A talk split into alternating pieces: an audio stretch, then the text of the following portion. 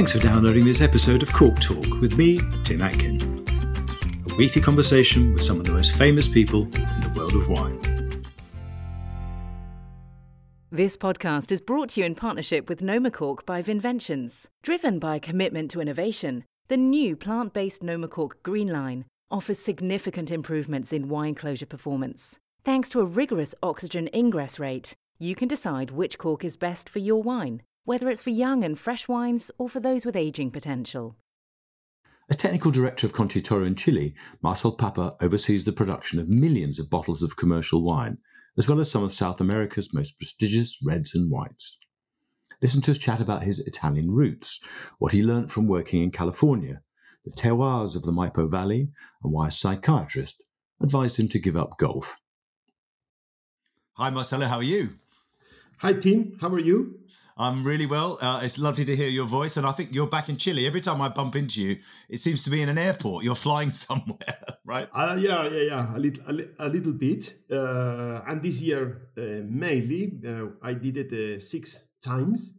Yeah. but it was really good because after two or three years with the COVID, mm. I think it's um, really nice to came back and fly again. Yeah, no, it's great. And you've just been in New York, haven't you? Was that for the New York wine experience? Yes, exactly. I I, I participate from the uh, Wine Spectator New York experience, and it was great. I think it was uh, very very interesting.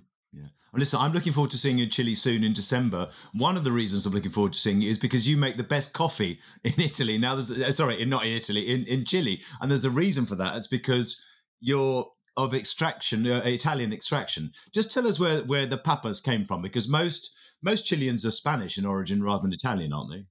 Yeah, that is true. That is true. Chile has a, a very strong influence from Spanish people mm. that arrived 200, 300 years ago. But there are also a, a quite nice, interesting uh, amount of Italians. Mm. Uh, mostly of them are coming from the Liguria, so mm. Genoa. My wife is coming from there. Mm. Uh, but my family is coming from uh, very, very diverse. From my mother's side, are com- my grandfather is coming from Modena, mm. and from my uh, father's side, my grandmother is coming. She came from Alba in Piemonte. Okay, yeah. so very interesting. So you're third generation uh, Chilean, really, yeah? Yes, exactly. Third. Yeah, yeah. And, and, and, were your grandparents involved in wine? If they were in Alba, presumably they, they, they drank Barolo or something. But I mean, did they have vineyards? Um, I you know that I never talk uh, that type of things with with my grandmother because uh, she died uh, many times ago and probably I didn't get the at that time the the obsession for wine but uh, what I'm heard from my mother is that from my my mother's side the, the one that came from Modena mm. uh, they do wine in in that area and also they we, they arrived into Capitan Pastene, which is a, ah. a colony, uh, a tiny colony in uh, very close to Traiguén, in 700 kilometers south of uh, of Santiago. Right? I've been there. It's an amazing place. It's like a little piece of Italy, and, and wasn't yes, exactly. I think the, the, colony was named after the, the captain of the boat that they came on. Isn't that right? It was called Capitan Pastene. Yeah. Yeah, exactly, exactly. And uh, and today, uh, some some very good friends and, and relatives. Uh, they have a restaurant. They have a, they do a, a factory of prosciutto. And uh, so next time uh, I could contact you. That sounds like a good idea. But I mean, just was wine part of your life growing up? Because I mean, Italians just you know they drink wine. Wine is is a food almost for Italians. Was that the same? Was that true for you as a kid when you were growing up with your parents? Um, yes, I think that in my it's quite curious because in the table in at home always it, it was a, a, bottle of wine mm. but those days imagine when i got 10 years probably or 15 years in the 70s uh, or late 70s mm. my father got all the time a garrafa of mm. wine of five liters wow right? and then he bottled in six, seven, seven fifty bottles, uh, and then he mixed the white wine with soda. which was very very classic, and and all my in, in the Stadio Italiano, which is the part of the colony where, where we go and when we do a sport, mm. all the Italian guys do that, and they they they mix uh, white wine, uh, which no variety, no place, no nothing, and with soda. And, Brilliant. And that that was part of, of the story. And, and when did you decide you wanted to be a winemaker? Because you went to the Catholic University in Santiago, but you studied agricultural engineering, not enology. Is that right to start with? Yeah, um, well, I, I, think that uh, I never thought that I will study enologies. Um, I went to the university focus on fruticulture. Chile has amazing uh, diversity and quality to produce uh, fruit, uh, fruit like table grape cherries, uh, whatever, um, blueberries, whatever. And so I, when I go, I I get focused on that. Uh, but then uh, when I was in uh, in the university, there are some courses of winemaking and enology, mm. and I decided to get it, but just for knowledge, just mm. to because I really want to know something about, wine, mm. and well, it captured me, and and then uh, I'm here. so, what was your first job in the wine industry? Where did you go first? I I think Tim I was very, very lucky because um, my first, not my first job, but my first trainee, because in the university I took an enology one. And if you want to pass to enology two, you need, you need to make a trainee. Mm. And that trainee, I did it in the classic Cousiño Macul winery. Yeah. That imagine in the Mm, late 80s, it was the brand of Chile. So it was for me amazing to work for, uh, for in one month in Cousiño Macul with the park, with the old cellar, mm. with the cap. It was fantastic. So at that time, I said, okay, wine is it's my it's my life. And that was it. Yes, exactly. and when did you join Concha y Toro? Was that your first real job after university? I have two eras in Concha y Toro. My first job was in Emiliana mm. in 1983.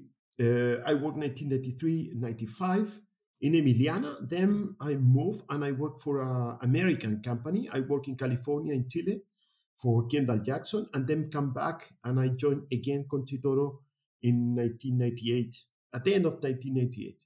Okay, so you've had two two times, two yes. two terms, as we say in English. Yes, yeah, exactly. And and I mean, so so you, you got back there in '98, and then you took charge of Marques de Casa Concha, didn't you? Uh, the next year. Just tell us a little bit about that brand because it was kind of your your baby, wasn't it? You developed the brand and made it what it is today.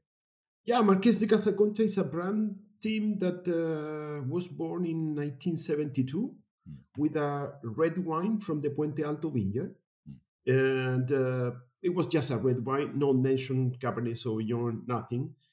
Um, and then when I took Marques in 1989, I, I, I was coming from Californian, from a Californian school mm. where fruit, it's, it's very obvious. Uh, we try to do wines that uh, you capture immediately the fruit character, the sweet tannins, and maybe very easy fruit forward style. Mm. And at that time in Chile in 1988, probably not all the wines got that type of style. So mm. uh, I push Marques on that way. Also, we diversify a little bit, not just with Cabernet, we go with other varieties. Mm. And I think that was very success because when people talk about this wine has cherry flavors, cedar, mm. um, blueberries, or whatever, and then you smell and you don't get nothing of of what the people is tell you is telling you. It's very frustrating, and I think yeah. with Marques, with this Californian approach in terms of fruit, consumers, uh, if we said it has cherry, the wine is smell and it, it's cherry. and it had it, yeah, it had it because we picked the grapes more mature and all that. And after that, I think that in the last 10 years, we are doing with Marques a more contemporary uh, brand in terms of picking earlier, and and getting a, um, a much more balance as the balance that we get uh, 20 years ago. But and yeah, and also the move to Limarí for Chardonnay was that part of the of the yes. project? Yeah, exactly, exactly. Yeah. All, all, that kind of things. I think that uh, we put a lot of focus on on the origin. Uh, it's a brand with a sense of origin very very strong, and today I think I think it's very modern in style. Yeah, I mean, I mean, 2017 you became technical director. You're arguably the most important winemaker in the Chilean wine industry. You know, making these huge volumes of wine that you're in charge of. Um, how does the job differ now? Are you doing less winemaking, more travel, a bit more PR, a bit more marketing? Are you, are you still hands on in the winery? Yeah, I think Tim, in 2017, when I talked with Eduardo, Eduardo Guilisasti, which is the CEO uh, for Concha y Toro for, I don't know, more than 30 years or almost 40. Uh, one of one of my thought or condition, not not condition because it's not a condition, is that okay, I took this big airplane mm. uh, as Concha y Toro or or Buque, but I need to uh, keep going, uh, vinify and doing wine. So today I I do less winemaking, mm. but more focused. I'm very focused on the Limarí region yeah. with Amelia, with Marqués wines, and I focus on Maipo mm. And Rapel and Maule region. I live for the for people like Marcio and Hector, great winemakers in the in the company, and and yes, of course, I do more PR, uh, but but still I'm doing wines and very very focused on that. Okay, and you have your own vineyard, don't you? A little vineyard of your own.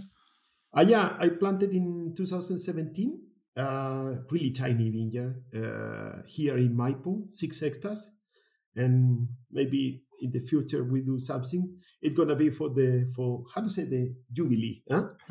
yeah. No, when you when you retire, jubilee. Yes, exactly. when you retire, yeah. Not exactly. Could be exactly. your jubilee as well. I don't know really. But. I don't know. Tell us a bit more about about Conti because it's the biggest winery in Chile. It also makes some of the best wines, I should say, which is not always the case with big wineries. I mean, what are the advantages and disadvantages of working in a winery that that big? I mean, can big be beautiful? Yeah, uh, I was thinking in that question that you do, and I think that uh, it's a super good questions. Um, maybe one one advantage that uh, that we have in the Concha y Toro is that Concha y Toro is a it is a very success company. Uh, it grows a lot in the last uh, maybe twenty years, and give us as a from the technical point of view an amazing opportunity for the enological team to go discover and think new areas where we could grow so we go to Limarí, we go to Rapel Coast. So if today we are looking back, I think we we discover a lot of areas, and uh, we are doing many many good things. I think so that is a it's a it's a good uh, it's a good uh, it's a great thing and a, a, kind of disadvantage is sometimes um, all the projects are measured by how many cases are you selling. Yeah. So yeah. the and, and not all the project could measure by the name but the number of cases. Yeah. Uh, but it's something that we need to work. And at the end uh, normally people said small is beautiful. Yes, of course. But also, I think in a company like Concha y Toro, uh, biggest, uh, it could be beautiful too because it's a company, it's a very familiar company. Mm. We have direct contact with the owners. Mm. Uh, we, we, the company's success or not success, just for how we do with wine, mm. and that's put uh, extra effort uh, in order to do everything very, very good. So mm. I think it's a great company. Hmm? And it doesn't own other businesses like telecommunications or no, anything like that. No, no it's, it's, it's only wine, right? Exactly, exactly. Yeah, yeah. That's that's very important, isn't it? I mean, d- d- many of the people listening to this will be big fans of Casillero del Diablo Cabernet Sauvignon. I mean, I don't know how many millions of bottles you make of that, but it's an incredible wine, you know. And it's always one of those wines that if you see it on a wine list or you see it in a supermarket, you know you're going to get a good bottle of wine. I just wonder how difficult it is to make a wine like that, that that size of blend. What's the secret of making so many millions of liters of something that consistently and that well? Well, it's quite interesting because Casillero uh, total number Uh, we do seven million cases of Casillero. Wow, cases. How many bottles is that? 80, Times twelve. Yeah, eighty million more yeah. or less. Eighty million yeah. bottles. It's it's an wow. ocean. It's an ocean of wine. Yeah.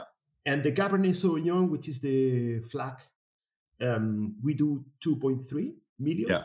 Um, I think three things probably. One, we put a lot of focus in the company with Casillero. It's a brand that we really love internally in the company. Mm. Second one, uh, we have very good vineyards, uh, own estates, and long-term pro- uh, contract with the growers. Mm. Uh, if you if you don't do that, it's impossible to do a, a good wine. And third, I think that uh, we have a, a great uh, team of winemakers with a lot of experience, like Marcio Ramirez and mm. Hector, Ursu- Hector Ursua, myself, mm. that, that we do everything more simple, direct, easy, and at the end we get the results. And I think that and the Cabernet 2021 is, I don't know, probably, I don't know if it's the best as we did it, but I really love the 2021 yeah. is fantastic. No, I, I, think it's one of the best value wines in the world. I mean, it's a mm. fantastic wine. It, it, yeah, it's, it's really amazing. Yeah. Amazing. I mean, you haven't mentioned one member of your of your team who is the incredible Ignacio Recabarren, bit of a Chilean legend. I mean, he's been I don't know he's been he's been making wine for as long as I've been writing about wine. That's a long time. What what have you learned from Ignacio over the years? Because you know he's very very experienced, but he's he's quite a character. He's a really individual guy. Yeah, Ignacio, it uh, that kind of uh, is a great guy. Uh, has a lot of experience. Uh, today is a consultant for us. And Ignacio, we call it in uh, in Chile in Spanish. It's a loco lindo. He's, he's a beautiful, crazy, crazy man. Yeah. right. It's a pretty, a pretty crazy, something like that. no, I think that um, I learned a lot of things from Ignacio. One, it's a it's a great guy uh, from the heart um, which is very important. And and then from the uh, from the technical perspective, I learned something very strong from Ignacio that he really believed in a, in one single area and one single vineyard, and and uh, when he's convinced that from that block or from from that vineyard he will get a great quality, he did the biggest effort every single year to get the best from that vineyard. Mm. And if some year the wine is not coming as perfect as mm. as he expects, mm. he is still believing in the place and in the wine because it's coming from that vine. Yeah. So I think that it's it's very important for me because when you are in front of a good place, you need to believe on that place. Yeah. And I think that the commitment and the obsession for quality that Ignacio has is is very unique. And he's been very instrumental in developing historically Casablanca, obviously with yes. Sauvignon Blanc and other things, uh, but also Peumo, really with with Carmenere, yes. you know, with with with, with Carmine, um, you know. Yeah. So yeah, I think you're right. He does focus on places and gets the best out of it. Yeah, exactly. If if he believe in in the Sauvignon Blanc from Casablanca, the coolest area, any other Sauvignon Blanc that you could show, it's gonna it's be, not going to be as good. Right? good. exactly. T- tell us a little bit about Don Melchor, which is your your icon Bordeaux blend. Really, uh, it's got its own winemaker, Enrique Tirado, who's fantastic. How involved do you get do you get with with Don Melchor? Is that something that you oversee? No, no, it's a different. Uh, it's a different story. And Enrique Tirado, where also we studied together at the uh, Catholic University. Yeah. So I know Enrique for many many years. Yeah. And he lead Don Melchor. We give some support in terms of Concha Toro uh, bottlings and, and other things but then, uh, Enrique is in charge of the vineyard and also is in charge of the vinification and the blends. Mm. And um, and that's it. Uh, of course, Enrique, we work together in the same winery, in the same Puente Alto facility. So we know each other and we taste together, but uh, he leads Don. He, he does the whole thing on his own. I mean, you're currently sitting in the Maipo Valley, your house is in the Maipo Valley. You work in the Puente Alto subregion Just tell us what makes that region so special, particularly for Bordeaux varieties. Just tell us a little about the factors that influence its terroir in terms of soil and the, mm-hmm. and where the Andes is and the rivers and uh, all the things around it. I think very simple um, team. Two things. One is the Andes, the influence of the Andes, Puente Alto, Maipo in general, but more focused Puente Alto.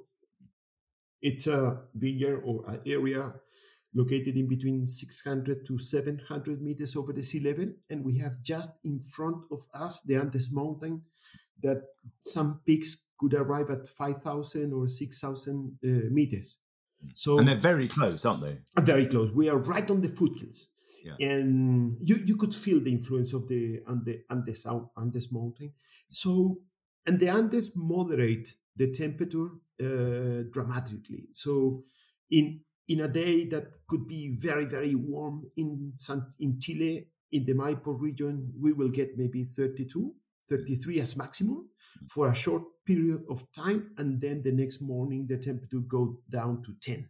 Yeah. So that I think that give some particular, particularly freshness, uh, quality on the tannins. And, and we never get a kind of overripe uh, fruit which is very important.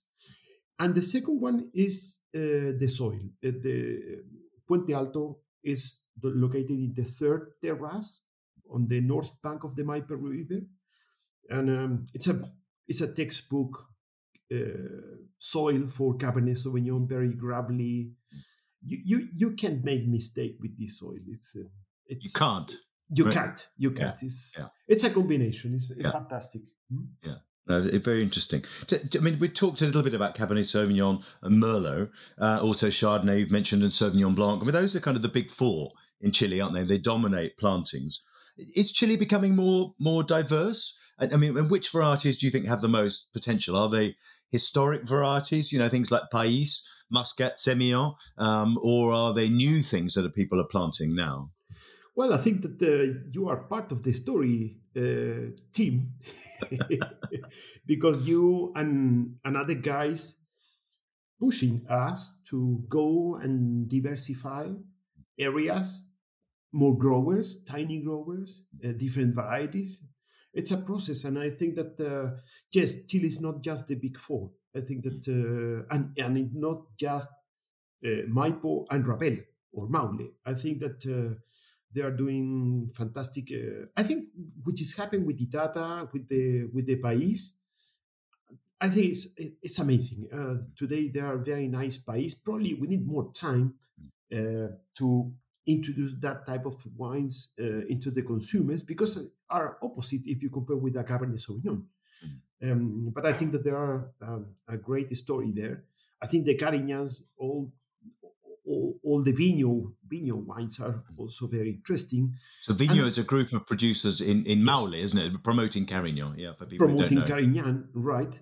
So I think that uh, there is space for everybody, for different varieties, different style, much more area. I think that uh, 20 or 30 years ago we was concentrating 200 kilometers mm. doing Cabernet Sauvignon, and today we're doing grapes in Chile from 1,700 kilometers from Atacama to Puerto Montt or even more. So uh, Cabernet we can grow in, in, in all the place. Cabernet we, we need to grow here in Maipo. I mean, you know, Chile switched to, to importing French grapes, didn't it, in the 19th century? And things that were French became very fashionable with the new wealth that came from from mining, especially in Chile. But the older plantings are of things like you know we've mentioned Pais and Muscat. Um, these were the old Spanish grapes that were there for hundreds of years before the French grapes arrived. Do you think Chile's rediscovering a little bit of its Spanish past? I mean, n- not its Italian past so much; its Spanish past. Yes, exactly, definitely, definitely. Because as you said uh, before arriving the, the French varieties, it was just Sp- Spanish varieties. Mm. So, so I think that uh, uh, the, the the thing team is how we could go and sell uh, successful varieties uh, that are not the big four. Mm. I think that that because when you put in a bottle Cabernet Sauvignon, many people recognize that and go. Mm. When when you put VIGNO, probably it's the it's a more niche, right? Mm. So uh, we need to uh, discover the way to promote and to sell to sell all that that kind of variety and other varieties that will arrive uh, in the future. I imagine some Italian varieties like uh, I don't know Falanghina, Fiano, or Yeah. whatever it could do. Or. Aglianico, or you know, they're there. They're Yeah. there, aren't they? In, It- in, in Exactly, Chile. exactly. Yeah. Could do. I think we could do great. The thing Yeah. is how how we will How you uh, sell. Yeah. Yes, exactly. Maybe 'Cause you- as a white wine or a red wine and a Yeah. different. Well, it's Could- part of but the you, life. you you you do make wine as Concha y Toro in Itata, don't you? With Pais, is that a rosé or do you make a red Yes. as well?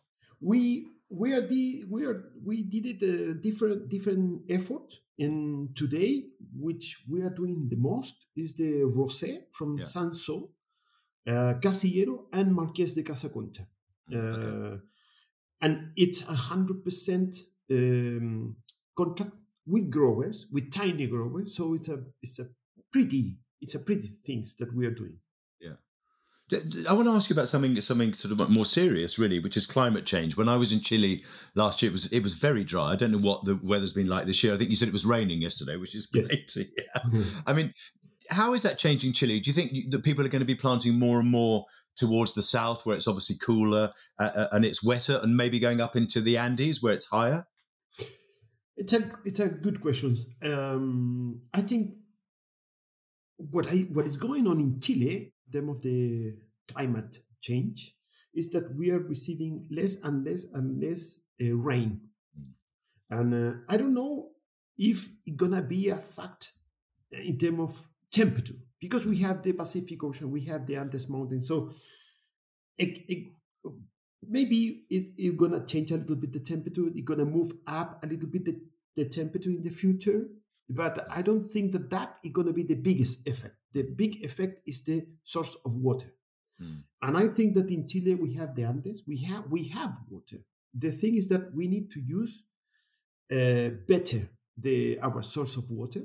Mm. And uh, as you said, it's very important to move, start to move a little bit more in the south, Mm. uh, in areas that we get more rain. If you think Concha y Toro in the in 1990 or 20 years ago, probably 50% of the total production or more, 70, was concentrated between Rapel and Maipo Yeah, two regions, really. two regions and northern regions.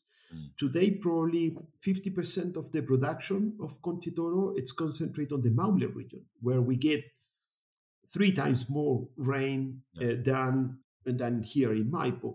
And in the future, of course, we will start to move more and more south. And a lot of those vineyards in Maule are unirrigated, aren't they? Uh, the the old ones, Yeah. not irrigation. The new ones, yes, with Okay. irrigation. Yes. Yeah.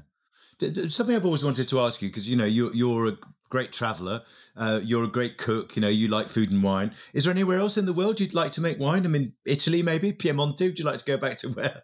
Yes, your, of course. Your, what your one of your grandparents were from? Yeah, of course. I really like. Uh, I think that too. Uh, Barolo. Uh, in some of the hills of Barolo, give me one. It doesn't matter, but one. yeah, and uh, and I have something very particularly with Brunellos. I think Ah. Brune- Brunello Montalcino is another variety that I like uh, pretty much. The classic one with botti, aged Yeah. in, botti. Mm. Yeah, I think. Yeah, Do you, st- do you still speak Italian? a little bit. I, I, used to be, but the thing is that uh, if you are not speaking, Mm. you lose. Uh, but yes, uh, in in one week or two weeks, And back. do you still go back to Italy then as much as you can? yeah, yeah, yeah, yeah, yeah. And you still have family there or not? No, no. My my my grandparents when he when they came, uh, they came with all the family 120, 100 years ago. So no, my my It's- wife, yes. Yeah. It's amazing to think of people just just leaving a country for the other side of the world, you know, with nothing in a lot of cases, right? Yeah, yeah, yeah. Well, you need to to to think what what is going on in Europe in nineteen in nineteen hundreds. Yeah, Yeah, it must have been bad harvests or po- poverty, basically. Yeah, exactly, and war and and, mm. and and and all that. Mm. Yeah. Yeah. I mean, you've talked about this. You know, I know you like drinking Barolo and Brunello, and I've enjoyed lots of good bottles of other things with you. How important is it for a top winemaker? You're one of the world's great winemakers to drink things from elsewhere, not to just drink your own wine all the time. I mean, which other styles have influenced you? Not just Barolo and, and Brunello. which other wines do you like drinking, and do you think, okay, that inspires me?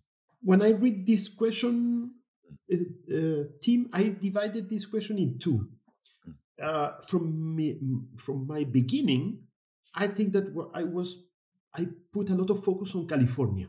Hmm. Uh, in some way, for what we talked uh, before, is that when they said cherry, you smell cherry. When they said so, it was very simple, very direct, and my in my beginning, California by far. Uh, but in in my second part of, of my career, definitely, definitely, I think uh, Burgundy, Barolo, Brunellos, and the last five, seven years, I recognize in Spain, in some areas in Spain, an amazing, amazing wines. Uh, after after tasting with Luis Gutierrez from the Wine Advocate, yeah, this is a guy that uh, illuminates us in uh, and wines from Rías Baixas, Sam Godellos, yeah are really really good. So yeah, Spain is very exciting. I think. It, well, you was in Spain uh, yeah. two, three, three weeks ago. Yeah. Yeah. for, how, for two weeks, more or less. Yeah, I, I, was in Rioja for three weeks, and I was in Ribera for two weeks. So I spent I spent five weeks five. since September. Yeah. So I spent so, a lot of time there. And obviously, I agree with you. But uh, uh, uh, what what about winemakers? Because I know that the Italian consultant Alberto Antonini, who obviously works in, in, Tuscany. I think he's been important in your career, isn't it? In that second part of the career. I mean, what's Alberto taught you?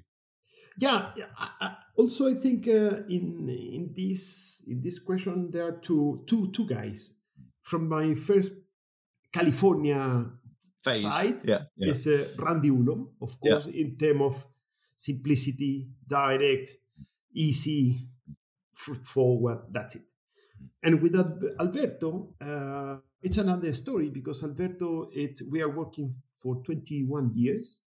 And uh, Alberto, one of the things that I like more from Albert, Alberto, well, he's a great guy, of course, he's a fantastic guy, but obs- observation. I think that Alberto, he observed a lot what is going around us, and he's adapting his conception of wine, life, and everything uh, through the observation. And I think sometimes in this world, which is everything is very fast, you don't have to time. You you don't have time to observe what is going on around you. Mm.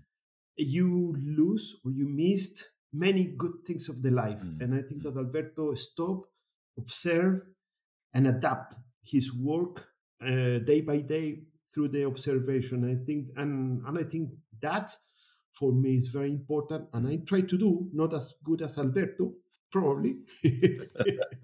but, no, I agree. But I try. I try. He's a very important influence. I think he's been an important influence on me as well, and the the way I think about wine and taste wine, and I think his his vision of yeah. wine is is one that I I you know I find very interesting and and, and as as you said very very thoughtful. I think I think that's the right way of describing it. I, yeah. I wanted to ask you to look back on your career because you know you've had all these phases. You had the California phase and two bits of Concha y Toro, but you know you've been making wine a long time now. What's changed most in Chile? Do you think since the mid 1990s when you started out? Well, first, Chile is not just Cabernet of course, Cabernet Sauvignon is very important for Chile. It's, it's very, very important. But Chile is not just Cabernet. In the 1990s, everybody talked about Cabernet, Cabernet, and Cabernet.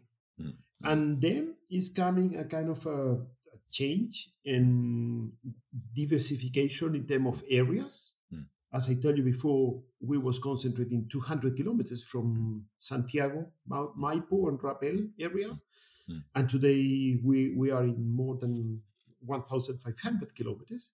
So I think in terms of diversity, we are using today team the the the great diversity that, that Chile has in terms of climate and in terms of, of weather, using different varieties, planting different varieties, and also using different techniques. I think that that is the most interesting thing.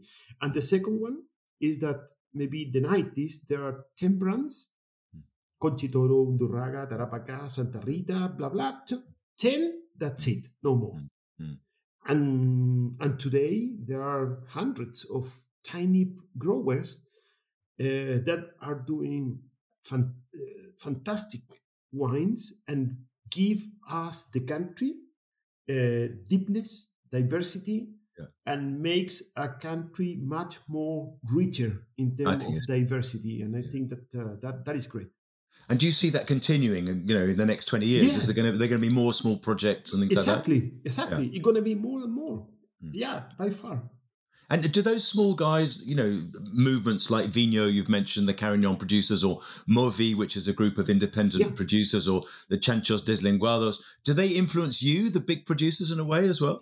At the end, yes, of course. At the end, uh, I think that uh, everybody influence everybody. Uh, and and people in uh, in the Chanchos Deslenguados or Movi, they are doing and VIGNO, they are doing fantastic wines too, and we are tasting and say, okay, how good things I could take from here and to adapt in in my in my work. So I think definitely.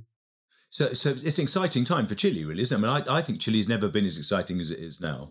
I think that definitely, yeah, mm. definitely, and and it's gonna be much more. Mm.